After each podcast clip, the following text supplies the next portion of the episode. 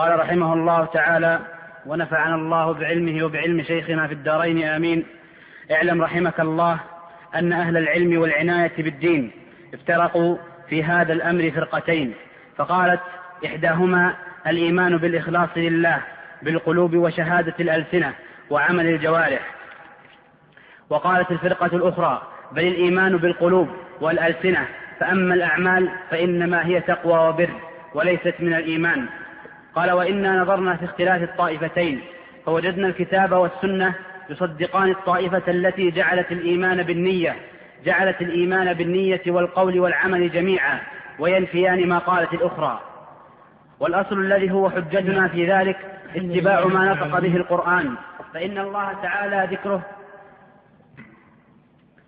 سبق ذكر مراده رحمه الله بالطائفة الأولى وأنه مستواد من أئمة السلف، ثم قال وقالت الفرقة الأخرى بل الإيمان بالقلوب والألسنة فأما الأعمال فإنما هي تقوى وبر وليست من الإيمان. هذا المذهب الثاني الذي ذكره وهو مذهب طائفة من علماء السنة كما سبق الإشارة إليه، وأول من تقلد هذا المذهب هو حماد بن أبي سليمان الفقيه الكوفي من تلاميذ إبراهيم النخعي، وأخذه عنه طائفة من الكوفيين وغيرهم، واشتهر هذا المذهب بتقلد أبي حنيفة له حتى شاع في الحنفية هذا القول. وهؤلاء أعني أصحاب هذا القول هم الذين عرفوا فيما بعد بمرجئة الفقهاء، ولهذا ترى أن أبا الحسن الأشعري لما ذكر المرجئة وأنهم 12 طائفة جعل آخر هذه الطوائف وأخف هذه الطوائف هم الفقهاء كأبي حنيفة وأمثاله. وهؤلاء يقولون إن الإيمان يكون بالقلب واللسان، وأما الأعمال فإنهم أخرجوها عن مسمى الإيمان وقالوا هي بر وتقوى. والفرق بين مذهب السلف أو بين مذهب جملة السلف وبين مذهب هؤلاء من الفقهاء يتحصل من جهتين. الجهة الأولى أن هذا المعشر من الفقهاء لا يجعلون الأعمال داخلة في مسمى الإيمان، لا يجعلون الأعمال الظاهرة داخلة في مسمى الإيمان، بل يجعلونها برا وإسلاما وتقوى، ويقول متأخروهم هي من ثمرات الإيمان. ولهذا إذا قيل هل لها أثر في الإيمان قيل هي من ثمراته ولكنها لا تدخل في مسماه. الوجه الثاني أنهم لا يرون أن الإيمان يزيد وينقص بل يرونه واحدا. هذان الوجهان هما أخص ما يفرق به بين مذهب مرجئة الفقهاء وبين مذهب الجمهور من السلف. أما الفرق الأول وهو أنهم لا يجعلون العمل داخلا في مسمى الإيمان فهذا فرق متحقق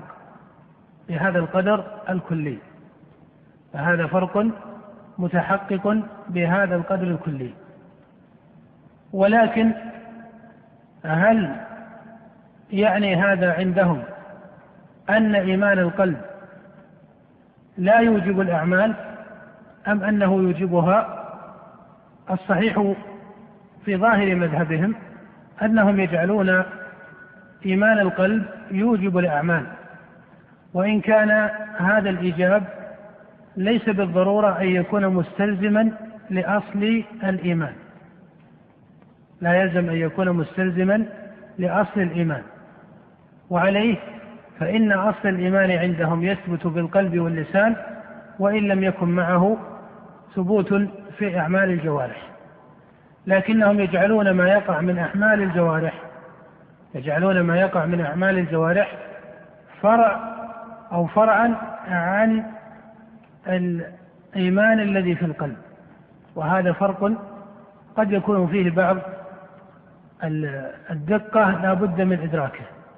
هم لا يجعلون الإيمان الباطن أو إيمان القلب يستلزم العمل فضلا عن كونه يدخل في مسماه أي العمل، لأنه لو كان كذلك لكان عندهم من ترك العمل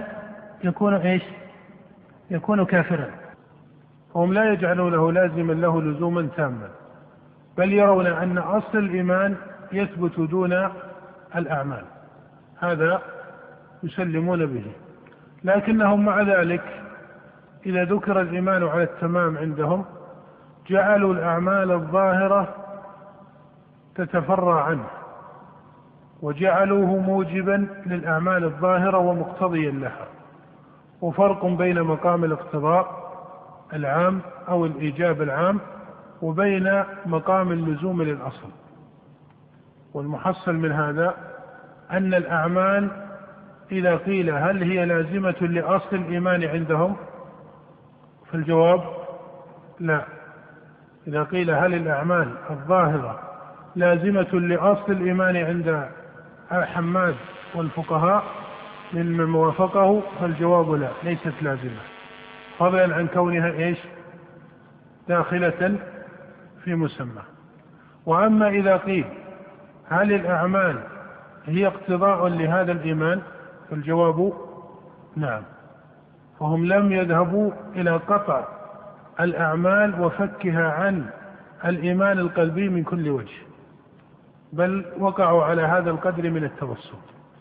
وإنما الذي يقطع الأعمال عن الإيمان القلبي هذا هو قول الغالية من المرجئة، وإنما يحسن هذا التنبيه، لأن أكثر من تكلم عن قول مرجئة الفقهاء فيما وقفت عليه يصفونهم بأنهم يقطعون الأعمال عن الإيمان القلبي من كل وجه، وهذا غلط في تقرير مذهبهم. هم لا يجعلون الأعمال داخلة في مسماه، هم لا يجعلون الأعمال لازمة لأصله، لكنهم يجعلونها من مقتضاه، العام الخارج عن مسماه وعن لزوم أصله.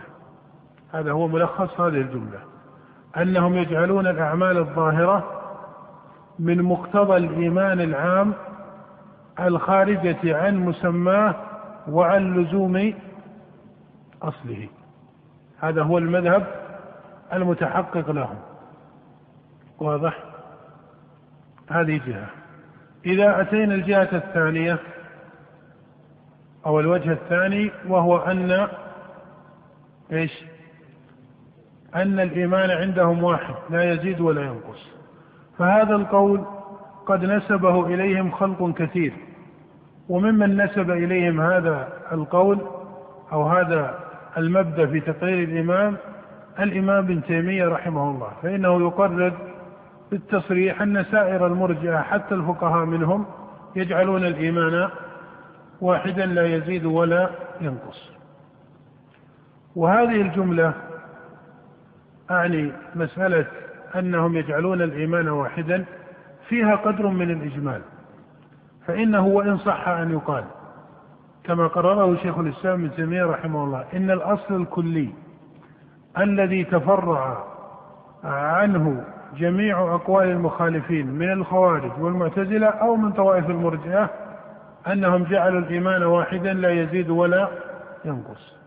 لكن مع هذا إذا نظرت كتب الخوارج والمعتزلة وجمهور كتب المرجئة وجدت أن جمهور هذه الطوائف يصرحون بأن الإيمان يزيد، وبعضهم يصرح بنقصه، وإن كان ذكر لفظ الزيادة هو الدارج في كلامهم لكونه لفظا منصوصا عليه أو لكونه حرفا منصوصا عليه في كلام الله سبحانه وتعالى في القرآن.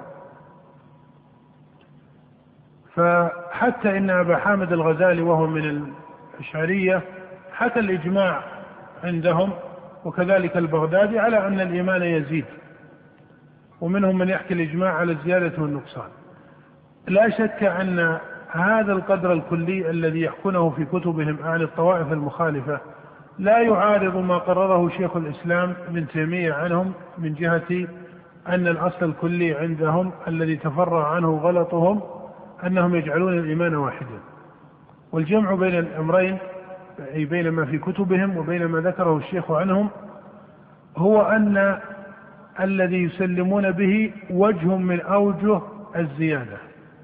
ولهذا الإجماع الذي يحكونه في كتبهم إذا شرحوه على التفصيل قالوا ويزيد الإيمان إذا كان المعين من هؤلاء يفسر الإيمان بالتصديق مثلا، يقول ويزيد الإيمان بكثرة أدلته، فالمصدق بخبر على دليل واحد ليس كالمصدق به على 10 أدلة. قالوا ويزيد الإيمان باستمراره في القلب، فجعلوا الاستمرار والدوام نوعا من الزيادة. المقصود أنهم فسروا زيادة الإيمان بأوجه صحيحة أم غلط؟ بأوجه صحيحة لكنها قاصرة، إنما إذا رجع إليهم هل يمكن أن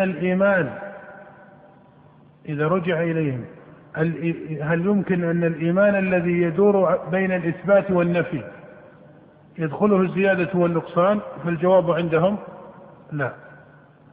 ولهذا الإيمان عندهم إذا ما فسر بمقام الإثبات والنفي فهو واحد، إما أن يثبت جميعه وإما أن ينفى جميعه. وجعلوا زيادته عن الطوائف كالمرجئة، جعلوا الزيادة هي في مثل هذه الأوجه. قالوا يزيد بتعدد أدلة الإيمان بين المجتهدين وبين المخاطبين، هذا لا شك أنه وجه في زيادة الإيمان أو ليس وجها؟ هذا وجه، لكن مقصود السلف رحمهم الله بتقرير هذه المسألة ليس هذا الوجه، هذا من الأوجه البدهية الثابتة بضرورة العقل، لكن المقصود الأجل في تقرير زيادة الإيمان في القرآن وفي كلام السلف هو أنه يزيد باعتبار مقام الإثبات والنفي، بمعنى أنه قد يترك بعض الواجبات التي تسمى إيمانا ومع ذلك لا يذهب إيمانه، مع أن هذا الواجب المعين الذي تركه إيمان، ومع أن هذا الواجب المعين الذي تركه ينفى عنه، ولكنه لا يسمى تاركا لكل الإيمان، وإنما سماه الشارع باعتبار المقارنة تاركا للإيمان على معنى أنه ترك واجبا فيه، كقول النبي صلى الله عليه وسلم مثلا في الصحيحين: لا يزني الزاني حين يزني وهو مؤمن، فإن العفاف عن الزنا واجب، إلى نحو ذلك. فالمقصود أن الوجه الثاني في التفريق بين قول الجمهور من السلف وبين قول مرجئة الفقهاء هو أن الإيمان عند الفقهاء هؤلاء واحد لا يزيد ولا ينقص. هذه الجملة هل هي مذهب لهم؟ الجواب إذا قصد قدرها الكلي فهي مذهب لهم، وأما إذا قصد تمامها ولوازمها فهي ليست مذهبا لهم. ما الفرق بين الأمرين؟ الفرق بين الأمرين هم يجعلون ما لزم في أصل الإيمان إذا دار بين الإثبات والنفي فإنه يكون الكفر والإيمان فحسب، ولا يجعلون العمل، ولهذا لم يجعلوا العمل داخلا في مسمى الإيمان، لأنه لو دخل في مسمى الإيمان لأمكن نفي بعضه أو لم يمكن، أمكن نفي بعضه بالترك، وهذا يستلزم عندهم ترك جملة الإيمان. وأما إذا قصد أنهم يقولون إن الإيمان واحد لا يزيد ولا ينقص، أنهم يذهبون إلى تساوي المؤمنين في درجة الإيمان، فهذا ليس بصحيح، كمذهب لحماد بن أبي سليمان. هل هو مذهب لجملة من الأحناف؟ نعم، هذا مذهب لجملة من الأحناف الذين شرحوا قول حماد بن أبي سليمان وما أخذه عنه أبو حنيفة. وهنا لك أن تقول إن أصحاب هذا المذهب، أعني ما يسمون بمرجئة الفقهاء، هم طائفتان أو جملتان. الجملة الأولى وهم متقدموهم كحماد ابن أبي سليمان مؤسس هذا المذهب، فهذا الرجل الإمام المنضبط في مذهبه أنه لا يجعل الأعمال داخلة في مسمى الإيمان ولا يكفر بها، هذا منضبط في مذهبه، وهو مذهب لجملة من فقهاء الكوفة. أما أنه يجعل المؤمنين متساوين في الإيمان فهذا ليس بصحيح، لم يثبت عنه هذا، وهذا ليس لازما لمذهبه. إنما لما جاء الأحناف وشرحوا مذهب حماد باعتباره مذهبا لمن؟ باعتباره مذهبا للإمام أبي حنيفة، قرروا هذا المعنى لأنهم أخذوا هذه المادة من جمل المرجئة الأخرى، أخذوا هذه المادة من جمل المرجئة الأخرى. والمتحقق ثبوته عن حماد أنه لا يجعل العمل داخلا في مسمى الإيمان كما سبق، المتحقق ثبوته عن حماد أنه لا يكفر بترك العمل الظاهر كالصلاة ونحوها، المتحقق من مذهب حماد أنه يجعل الإيمان واحدا باعتبار إيش؟ أنه يجعل الإيمان واحدا باعتبار الأصل. وأما باعتبار التفاضل فإن المؤمنين يتفاضلون في الإيمان، ولم يقل حماد رحمه الله ولا أمثاله من كبار فقهاء الكوفة الذين انتحلوا هذا القول إن إيمان المؤمنين واحد.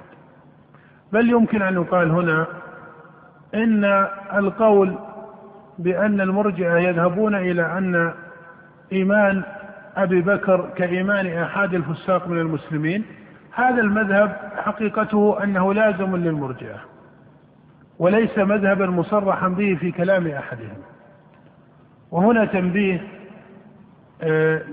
لمن يقرأ في كتب المقالات وكتب أهل السنة أيضا داخلة في هذا، أو كثير من كتب أهل السنة داخلة في هذا. أئمة السنة والجماعة الذين صنفوا كابن أبي عاصم وكعبد الله بن أحمد وكالأجري وابن خزيمة وأمثال هؤلاء، أو حتى الإمام بن تيمية رحمه الله وإن كان أكثر تفصيلا في هذا الباب، لهم طريقة هي اصطلاح إن صح التعبير، أو قد لا تصل إلى حد الاصطلاح لكن تستطيع أن تقول إنها استعمال درج عليه أهل العلم، لكن الناظر فيها لا بد أن يكون على فقه لوجهها. ما معنى هذا الكلام؟ معناه أنهم إذا حكى بعض علماء السنة مذهبا لطائفة يصفونه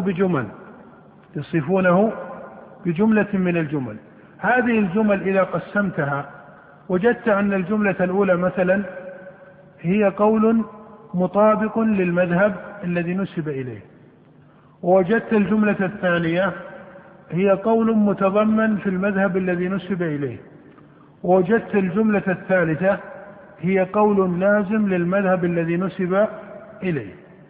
أضرب لذلك مثلا، بعض من يحكي مذهب مرجئة الفقهاء يقول فعند حماد بن أبي سليمان ومن وافقه كأبي حنيفة أن الأعمال لا تدخل في مسمى الإيمان، لاحظ هذه جملة، وأن الإيمان عندهم واحد لا يزيد ولا ينقص، هذه جملة اثنين، وأن إيمان أبي بكر وأئمة المؤمنين كإيمان أحد المسلمين والفساق، هذه جملة ثلاثة. هل هذا مذهب تام؟ الجواب لا، هذا وصف للمذهب، هذا وصف للمذهب. الجملة الأولى أنهم لا يجعلون الأعمال داخلة في مسمى الإيمان، هذه جملة إيش؟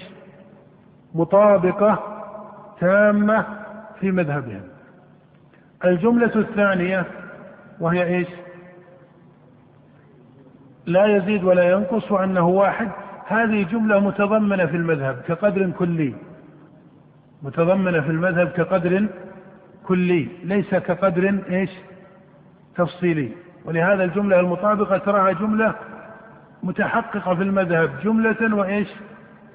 وتفصيلا، بخلاف الجملة المتضمنة فهي تثبت كجمل كلية أو كجمل مطلقة أو كجمل عامة، لا يلزم بالضرورة أن سائر تفاصيلها تكون إيش؟ متحققة عندهم. أما الجملة الثالثة وهي أنهم يجعلون إيمان أبي بكر وأئمة المؤمنين كإيمان أحد المسلمين والفساق، فهذه جملة إيش؟ لازمة. لما لزمت؟ قالوا لما جعلوا الإيمان واحدا لزم أن جميع المسلمين على قدر من التساوي فيه. المذاهب تضبط بحقائقها المطابقة أو المتضمنة أو اللازمة، بالمطابقة وبإيش وبالمتضمنة، لكن يجب أن تبقى المطابقة مطابقة وأن تبقى المتضمنة إيش متضمنة، لا يزاد على التضمن إلى درجة أحسنت لا يزاد على التضمن إلى درجة التطابق.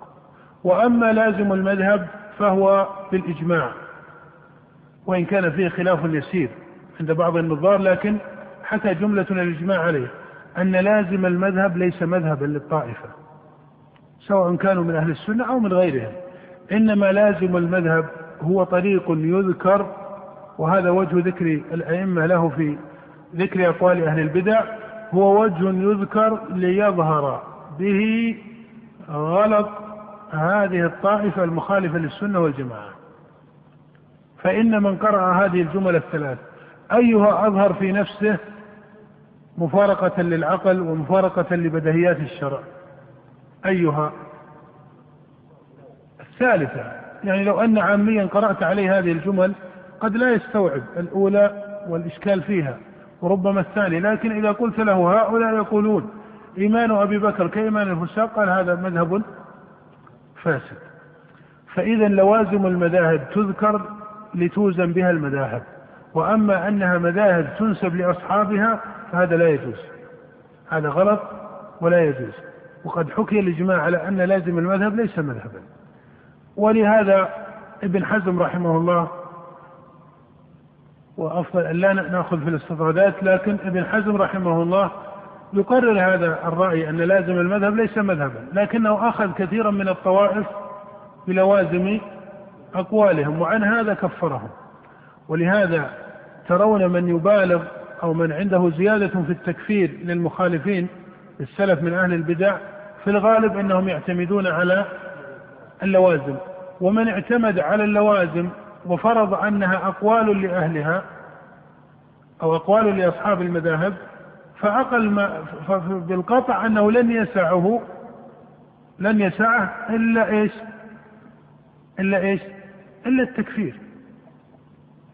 من أخذ هذه اللوازم وفرض أنها مذاهب لأصحابها فإنه لن يسعه في هذا المقام إلا أن يذهب إلى التكفير. مثلا أو موضوع الصفات هذا ربما يدخلنا فيه ما خرج منه، لكن المقصود أن طالب العلم ينبغي أن يضبط هذه القاعدة وأن يكون فقيها في قراءته لكلام علماء السنة، أنهم يجملون المسائل فيذكرون المذهب بوجه المطابق والمتضمن وإيش واللازم، وأحيانا ليس كذلك، أحيانا يذكرون المطابق فقط، هذه ليس بالضرورة أن القاعدة في الطريق، أحيانا يذكرون المطابق فقط. ولهذا هذا فقه يتفطن له القارئ في كلامهم. فالمقصود أن هذين الوجهين على ما فيهما من التقرير والتقييد هما أخص أوجه الفرق بين حماد بن أبي سليمان ومن وافقه وبين جمهور أئمة السلف. وهنا لك أو يقع لك أن شرح فقهاء أو جملة من فقهاء الأحناف لهذا المذهب ليس بالضرورة أنه ممثل له، وهذا هو السبب الذي جعل بعض المتأخرين من أهل العلم ينسبون إلى حماد، والفقهاء من المتقدمين من أهل الكوفة بعض القول الشديد، لأنهم نقلوا عنهم أقوالا مجملة لم يصرحوا بهذا الكلام. فلما جاء الحنفية شرحوا هذا الكلام. الإشكال في الحنفية رحمهم الله أن الأحناف مادتهم مختلفة، الأحناف منهم كرامية تبع محمد بن كرام السجستاني، وهؤلاء عندهم مادة تجسيم في الصفات ومبالغة في الإثبات. الأحناف منهم ماتريدية تبع أبي منصور الماتريدي، الماتريدي رجل متكلم نظار من متأثر بالمعتزلة، وإن كان رد عليهم في كتاب التوحيد، لكن مادته مادة كلامية صرفة. الأحناف منهم أهل حديث، الأحناف منهم أهل الفقه. في الغالب أن الأحناف مع تشتت أو تعدد مع أخذهم في تقريب مسائل أصول الدين بين علم الكلام وبين التصوف وبين طريقة الفقهاء وبين طريقة الأثر كالطحاوي مثلا، إلا أنهم التفوا في الجملة، ليس دائما في الجملة، التفوا في مسألة الإيمان على الجملة المروية عن أبي حنيفة، ثم أخذوا يشرحونها ويفرعون عليها، وكل من شرح أو فرع فإنه يتأثر بإيش؟ بمادته.